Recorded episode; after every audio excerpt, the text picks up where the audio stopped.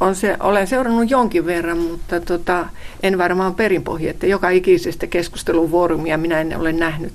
Mutta tota, mietin tietenkin sitä, että, että tota, puhutaan siitä, että saako alkoholin nimenä näkyä mainoksissa tai muualla. Niin se on tavallaan tämmöistä kaksinaiskulttuuria.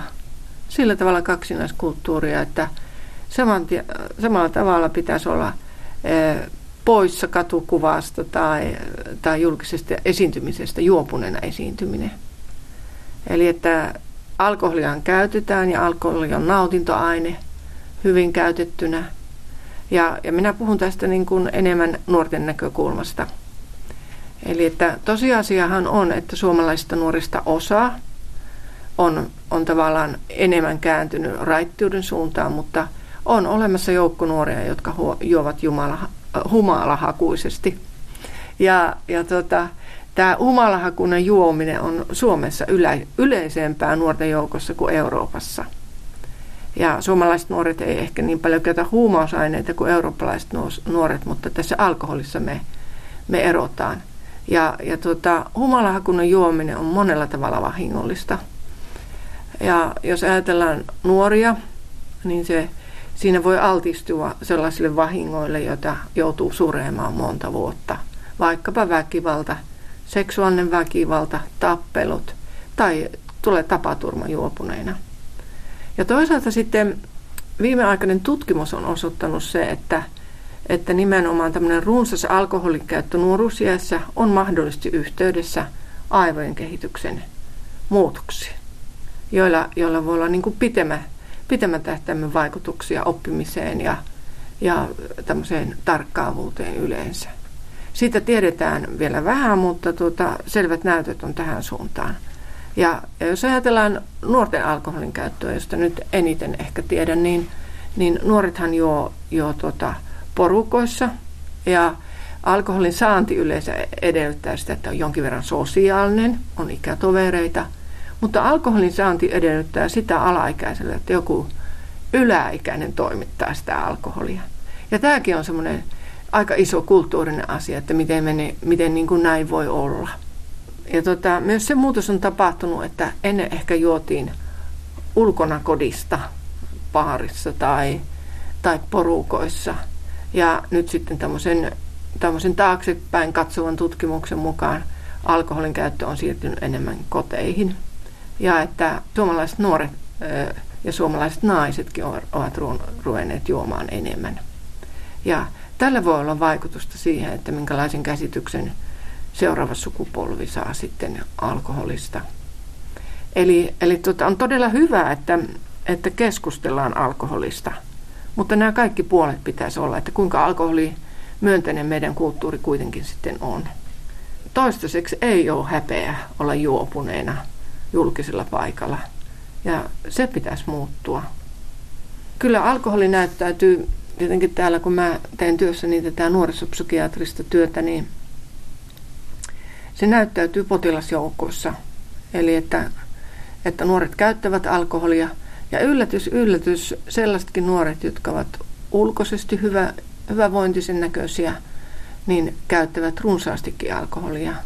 Ja alkoholi liittyy monta asiaa myös se, että, että psyykkistä ongelmista on vaikeampi toipua, jos on alkoholiliikakäyttöä, että se, se melkein tulee esteeksi hoidolle. Totesit tuossa, että kulttuuri meillä eroaa ehkä siitä, mitä se vaikkapa Euroopassa on. Täällä todella nuorten humalahakuisuus on verrattain yleistä Eurooppaan verrattuna. Toisaalta näitä kieltäytyjäkin on ehkä yhä enemmän. Ja sitten tämä, että, että humalassa voi olla ilman häpeää. Mistä tällaiset erot sitten kulttuurisesti johtuvat? Onko siitä mitään tutkimustietoa? No tota, ei siitä, siitä tule tarkkaa, tarkkaa tutkimustietoa. Että ainahan viitataan, että suomalaisilla on tämmöinen slaavilainen tapa juoda. Että meillä olisi niin kuin historiaa siihen, että me tietyllä tavalla Suomessa juodaan. Mutta sitten, ja meillähän on ollut tämmöinen kieltokulttuuri, että tuota alkoholia ei, ei ole saatu, tai se on saatu hyvin jännittävällä tavalla. On ollut nämä kortit ja miksi sitä sanottiin sitä sellaista alkoholikorttia. Ja, viinakortteja. Viinakortteja. Mm. Ja, ja tota, alkossakin käyttäytyminen on muuttunut ennen viinakortilla jonossa ja nyt sitten vapaasti saa hyllystä ottaa, niin se on myönteinen muutos se. Mutta tota, että meillä on erilainen kulttuuri kuin Keski-Euroopassa, jossa on totuttu niin kuin nauttimaan viineistä. Ja, ja tota, en tiedä sitten, mulla ei ole tarkkaa tietoa, että kuinka paljon, minkälainen on niin väkevien kulutus siellä ollut. Ja, ja tota, ehkä lapsetkin oppivat niin tämmöistä seurustelusjuomista, ruokailuyhteydessä juomista. Että meillä juominen, mitä on opittu, niin, niin on aika lailla liittynyt kaikkeen muuhun paitsi ruokailuun ja, ja seurusteluun. Mitä nyt meille suomalaisille tekee tämä, tämä, kun yritetään yhä voimakkaammin voimakkaammin saada, saada tuo alkoholi pois silmistä ja pois mielestä, eli kieltoa kiellon perään? Niin no, en mä usko, että siihen niin kuin kielto auttaa, että ei kieltäminen yleensä asioita vie pois mielestä, että siellähän ne on. Ja jos sitä alkoholia on olemassa, eli, eli tota, on esimerkiksi aikamoinen ilmiö tämä ulkomailta alkoholin hakeminen. Ja näkee näitä, vaikkapa joskus katsottu tämmöistä tulliohjelmaa. Joku auto otetaan kiinni, joka on tänne alkoholia, ja kaikki on menossa omaan käyttöön se, se on minusta kaksi, kaksi naamasta kulttuuria tavalla, että tämähän meillä on. Suomessahan nousevat väitelle esiin myöskin yhä voimakkaammin nämä erilaiset alkoholiharrastukset, eli on näitä olutharrastajia, viskiharrastajia, fiinisti mm. viiniä juodaan, ja, mm. eli näitä käyttäjiä on hyvin monenlaisia, mutta kuitenkin tämä alkoholipolitiikka liikkuu etupäässä juuri näiden, näiden paljon, suorastaan hyvinkin paljon alkoholia käyttävien ehdoilla. Onko tämä oikea suunta? No ei, ei se ole. Että, että kyllähän alkoholi on nautintoaine. Ja jos nyt puolustaisi jotenkin suomalaisten väkevien käyttöön, niin esimerkiksi tämä lämmittely mielessä, kun juodaan jotain tai tällä tavalla, niin onhan se aivan hyväksyttävää. Ja, ja tota, nämä harrastukset alkoholin ympärillä, niin voiko niitä verrata vähän samalla tavalla kuin ruokaharrastuksia, että että tuskinpa siellä niin kuin tavoitteena on humalahakuisesti juo, juoda, jos tota, olla maistelemassa alkoholituotteita. Niin voisin kuvitella, että aika paljon myöskin nämä ruokaharrastajat ja alkoholiharrastajat saattavat löytää jopa samoista piiristä. Kyllä, joo. Onko tässä nyt sitten riskinä se, että, että kun vähän yritetään kieltää kaikkea ja poistetaan sitä alkoholia silmistä ja mielistä, niin samalla sitten kun meillä on tämä niin kuin ihan selvä, selvä kahtiakautuminen, osa, osittain se ehkä onnistuu se piilottaminen, mutta mm. sitten kuitenkin kotona saadaan käyttää yhä enemmän alkoholia, niin tota, tuleeko tästä niin kuin terveestä alkoholin käytöstä yhä niin kuin etäisempi asia? Vaikea sanoa. Vaikea sanoa, että, että auttaako tämmöiset toimenpiteet siihen, että alkoholia käyttäisiin kohtuullisemmin. Että, lie joku tutkinut, että sillä on jotain vaikutusta, kun kerran arvovaltaiset instanssit tämmöisiä säädöksiä ovat laittamassa.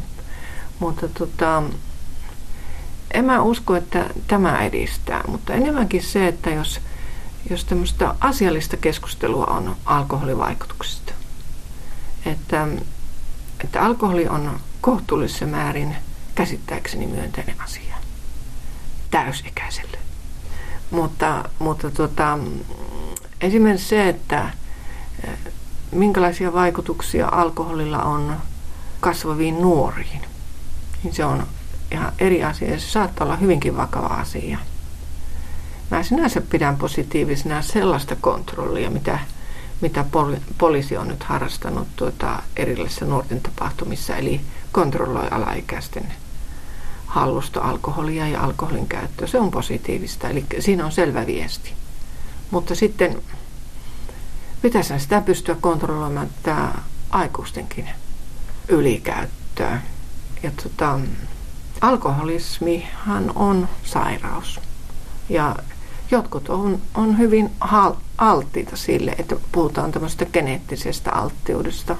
Ja jos, jos tota, tämän tyyppistä on, niin katsotaan, että paras preventio olisi se, että mitä myöhemmäksi alkoholin käytön aloittaminen siirretään.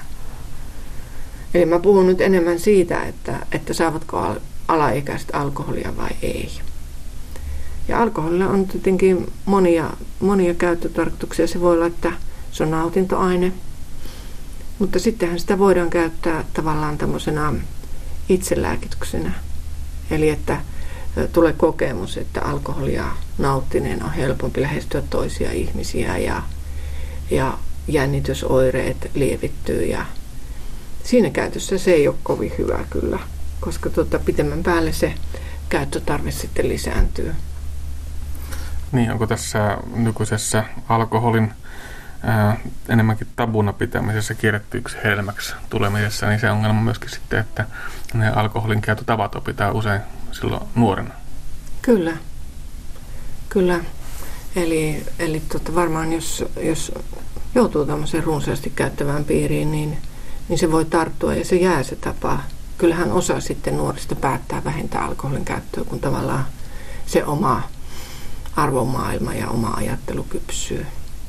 Mutta että on mahdollista, että jotain vahinkoa on jo kerinyt tapahtua.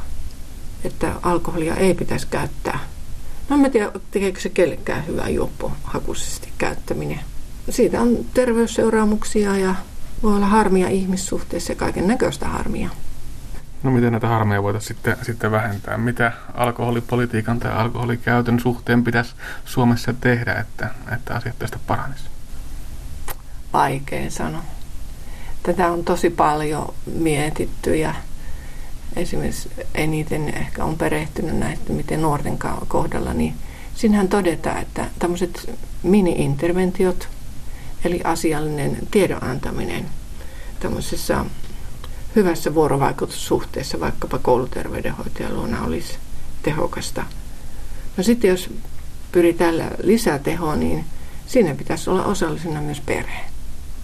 Eli perheasenteet alkoholin käyttöön ja perheen alkoholikäyttötavat. No, miten pystytään vaikuttamaan, niin ää, mä luulen, että yleinen keskustelu siitä, että, että mitä alkoholi on. Mutta pystyykö sitä kovin paljon muuttamaan, jos alkoholi liittyy se, että silloin meillä on tämmöistä ja tämmöistä tekemistä ja se kuuluu tähän meidän porukkaan. Se on aika vaikea juttu. Että kun ajatellaan näitä preventiivisia ohjelmia, niin on ajateltu, että esimerkiksi nuorisojoukot olisi ne, johon pitäisi vaikuttaa. Mutta on iso kysymys, miten. Että pelkää, että ei näe alkoholimainoksia, niin ei ehkä siihen auta. Onkohan tutkimuksia siitä, jos tupakka-askin kylkeen pannaan näitä sairaiden ihmisten kuvia, että se vaikuttaisi tupakointiin? En tiedä. Mm, siinä on miettimistä. Minä sanoisin, että preventioasiantuntijoille hommia.